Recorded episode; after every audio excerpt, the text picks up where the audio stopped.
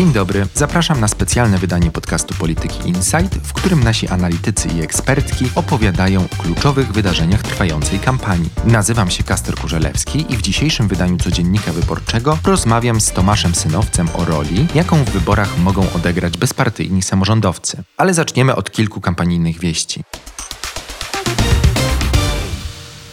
Opublikowanym wczoraj badaniu pracowni Kantar dla faktów TVN jedynym ugrupowaniem, które zyskuje poparcie jest PiS. Partię rządzącą popiera 37% ankietowanych i jest to wzrost o 6 punktów procentowych względem czerwca. Koalicja Obywatelska i Konfederacja tracą po jednym punkcie procentowym. Na Koalicję Obywatelską chce głosować 31%, a na Konfederację 9% ankietowanych.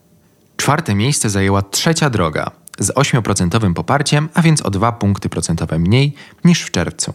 Ostatnim ugrupowaniem, które znalazłoby się w Sejmie, jest Nowa Lewica. Jej poparcie nie zmieniło się i wynosi 6%.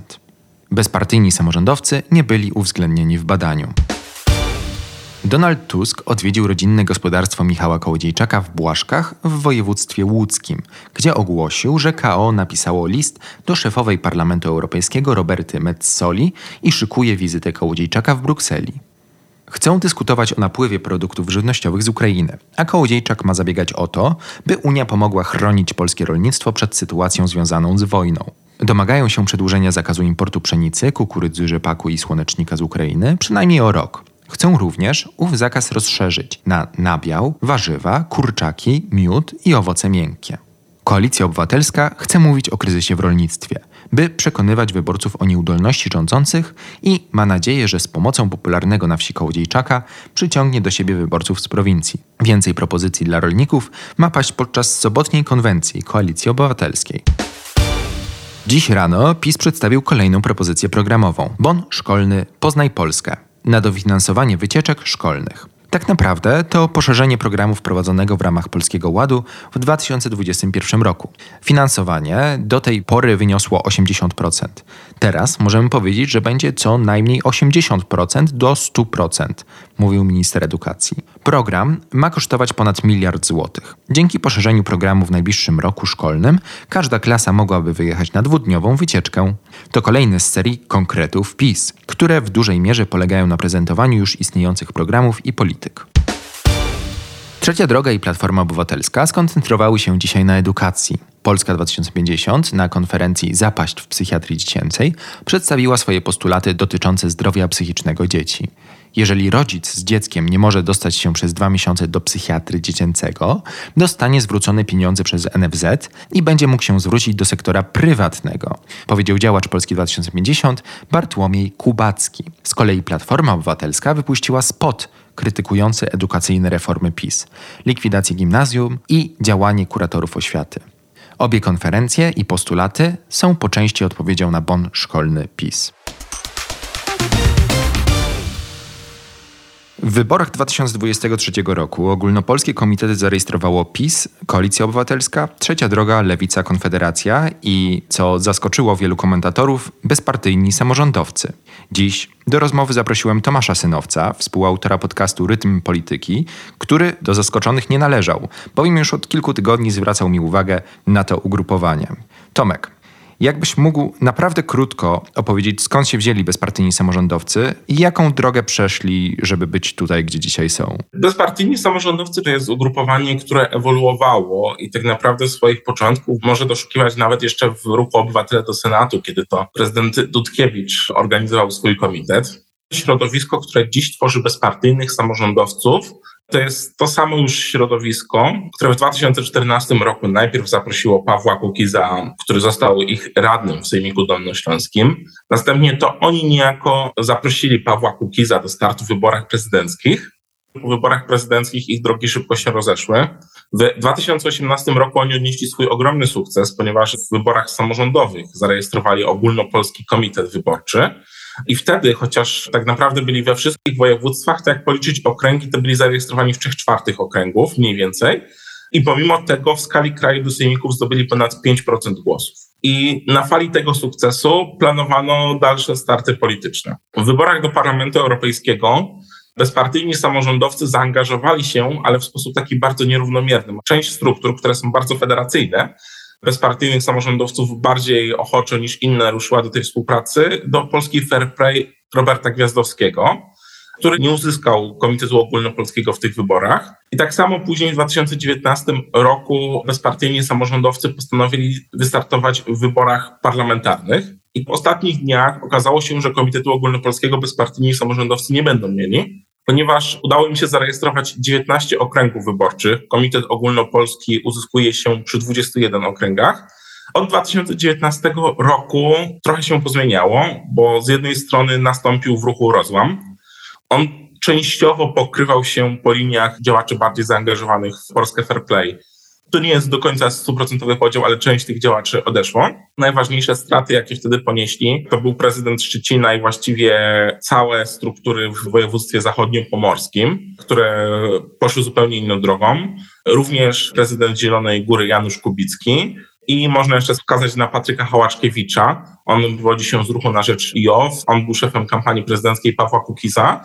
I na niego warto wskazać z tego względu, że on był niejako takim koordynatorem ogólnopolskim, chociaż nie pełnił żadnej prezydenckiej funkcji.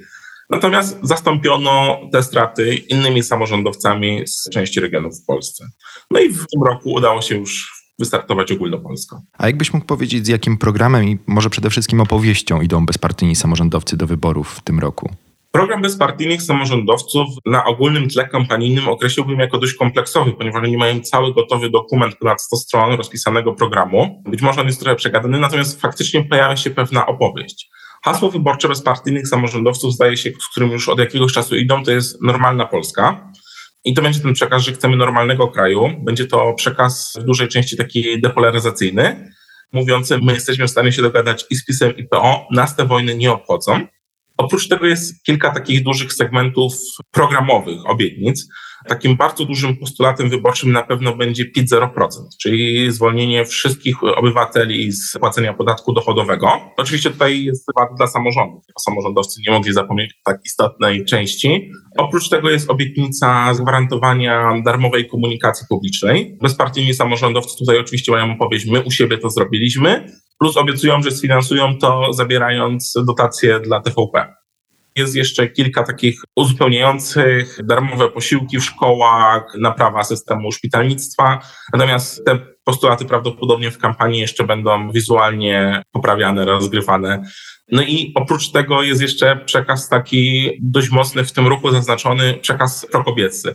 To znaczy zaznaczona jest ważność kobiet w tym ruchu i ważność kobiet w polskim życiu politycznym i społecznym. Osoba przeciętnie zorientowana w polskiej polityce bezpartyjnych samorządowców może kojarzyć przede wszystkim albo jedynie przez prezydenta Lubina Roberta Raczyńskiego. Natomiast ciekawi mnie, jakie jeszcze osoby są zaangażowane w ten ruch, na kogo warto patrzeć zarówno pod względem ważności w ruchu, jak i pod względem wyborów. Przede wszystkim jeszcze jest Cezary Przybylski, marszałek województwa dolnośląskiego z bezpartyjnych samorządowców. Prezesem partii, którą zarejestrowali jest Tymoteusz Myrta, więc samego faktu, że jest prezesem partii, też myślę, że warto na niego zwrócić uwagę.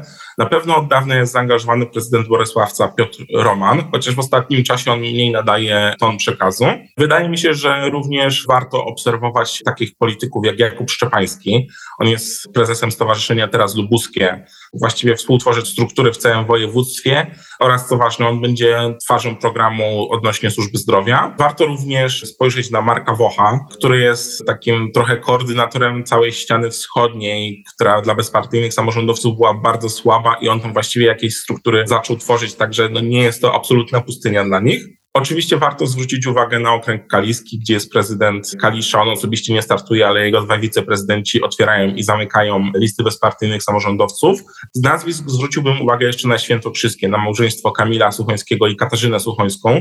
Oni właściwie w trzy miesiące z województwa, gdzie te struktury były mocno kadłubkowe, zbudowali bardzo silne województwo dla bezpartyjnych samorządowców. Katarzyna Suchońska też bardzo aktywnie działa na TikToku.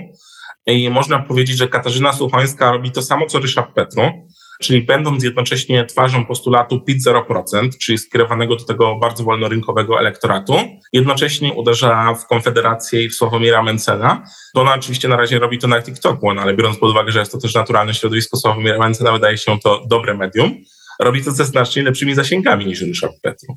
Co może być zaskakujące, zważywszy na fakt, że jest to jednak osoba o dużo mniejszej ogólnopolskiej rozpoznawalności. Wymieniłeś województwa dolnośląskie, lubuskie, świętokrzyskie, mówiłeś coś o ścianie wschodniej, więc moje pytanie jest, gdzie bezpartyjni samorządowcy są silniejsi, gdzie są słabsi? Bo te województwa, które wymieniłeś, jak rozumiem, to są miejsca, gdzie ta partia, bo jest to partia, jest silniejsza, a gdzie są jej słabości? Dolny Śląsk to jest absolutny bastion i tamtejsze okręgi są naprawdę ułożone fantastycznie świętokrzyskie tak samo. Większość województwa mazowieckiego również jest bardzo dobrze obsadzona, ponieważ tam działa mazowiecka wspólnota samorządowa. Ruch samorządowy, który trochę wywodzi się z AWS-u, jest takim pokrobowcem, który samorządowo jest od ponad 20 lat obecny w Sejmiku Mazowieckim. Natomiast no, jest kilka okręgów, które absolutnie są tak naprawdę wystawione tylko po to, żeby mieć komitet ogólnopolski, komitet we wszystkich regionach. Jak popatrzymy na województwo podlaskie, to tam pierwsze cztery miejsca zajmują osoby z Wrocławia. Lista w Bielsku Białej to właściwie niektórzy wskazywali, że tam tylko pięć osób jest z regionu, reszta są osoby rzucone z Lubina, z Wrocławia i w ogóle liczba osób z Lubina na listach w całej Polsce jest naprawdę bardzo duża.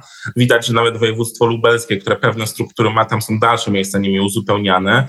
Natomiast województwo zachodnio-pomorskie, część województwa wielkopolskiego, to po prostu widać, że to są uzupełnienia, że to są ludzie rzuceni z Lubina, z Wrocławia, bardzo często po to, żeby te po prostu listy istniały, nie po to, żeby je tylko uzupełnić. Więc na pewno są to województwa, które będą wyglądały dla nich zdecydowanie słabiej i tam będą jechać wyłącznie na marce takiej ogólnokrajowej. No być może liderzy tych list zaangażują się w kampanię regionalnie. A jest taka opowieść, że bezpartyjni samorządowcy są bronią PiS wymierzoną w opozycję. No i moje pytanie jest, ile jest w tym prawdy? Bo bezpartyjni rządzą w Sejmiku Dolnośląskim w koalicji z Prawem i Sprawiedliwością. Z ich list startuje członek PiS, o czym głośno było na portalu X, Dariusz Langa, a za współpracę z nimi właśnie w imieniu Prawa i Sprawiedliwości ma odpowiadać Michał Dworczyk. To powiedz mi, jak to jest z tym pisem? Oczywiście bezpartyjni samorządowcy współpracują od początku kadencji Sejmiku w Dolnym Śląsku z Prawem i Sprawiedliwością.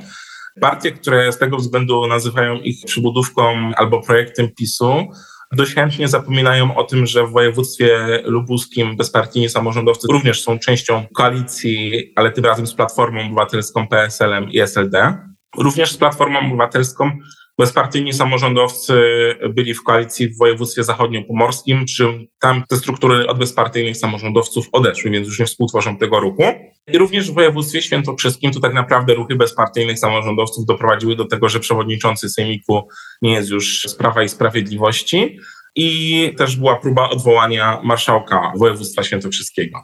Jak popatrzymy na historię tego ruchu oraz na fakt, że taki trzon tego ruchu ukształtował się przed 2014 rokiem, wydaje mi się, że nazywanie ich projektem PiSu jest absolutnie niezasadne. Oczywiście jest Dariusz Langa, jest też pani senator Gawenda, którzy mają wpisane w deklaracjach, na listach, że są członkami Prawa i Sprawiedliwości.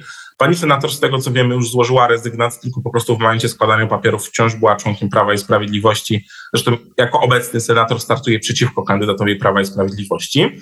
Z Dariuszem Langiem jest troszkę inna sytuacja i trochę taka dziwna, bo on faktycznie cały czas wpisuje, że jest członkiem Prawa i Sprawiedliwości, Natomiast faktycznie on już wydaje się nie działać w Prawie i Sprawiedliwości. Natomiast co ciekawe, można zwrócić uwagę, że na listach bezpartyjnych samorządowców znajduje się również osoba, która jako członkostwo ma wpisane Platformę Obywatelską, więc tutaj absolutnie pełny symetryzm, bo jakkolwiek bezpartyjni samorządowcy nie są projektem PiSu, i też nie ma żadnych dowodów na kolportowane przez pozostałe partie opozycyjne opowieści o tym, że to podpisy zebrało im Prawo i Sprawiedliwość raczej biorąc pod uwagę działalność ich struktur, obecność, wydaje się, że zrobili to sami. No to jednak bezpartyjni samorządowcy w pewnym sensie są na rękę Prawu i Sprawiedliwości, ponieważ jeżeli bezpartyjni samorządowcy odnieśliby jakiś sukces, to po pierwsze mogą ściągnąć pod próg trzecią drogę i osłabić inne komitety opozycyjne, a poza tym, no, jeżeli udałoby im się, co byłoby jednak zaskoczeniem pewnym, wejść do Sejmu, no to komitet, który deklaruje, że jest w stanie wejść w koalicję zarówno z PiSem, jak i z Platformą, dla Prawa i Sprawiedliwości jest podstępem z punktu widzenia komitetów, które deklarują, że nigdy z PiSem nie wejdą w koalicję. Tym, co powiedziałeś, trochę odpowiedziałeś na moje ostatnie pytanie, natomiast chciałbym jeszcze na sam koniec zapytać Cię o Twoje przewidywania. To znaczy, jak Ty myślisz, jaki wynik dowiozą bezpartyjni samorządowcy 15 października? To jest trochę trudno przewidzieć. Ja na początku mówiłem 3 do 7%, Aczkolwiek przyznam się, że ja spodziewałem się, że mimo wszystko te województwa, które u bezpartyjnych samorządowców są najsłabsze, że one będą nieco mocniejsze. To znaczy ja się spodziewałem, że te uzupełnienia z Dolnego Śląska, z Lubina będą, ale sądziłem, że będą one głównie na dalszych miejscach. Sądziłem jednak, że liderów lokalnych jakichś w tych województwach uda im się znaleźć.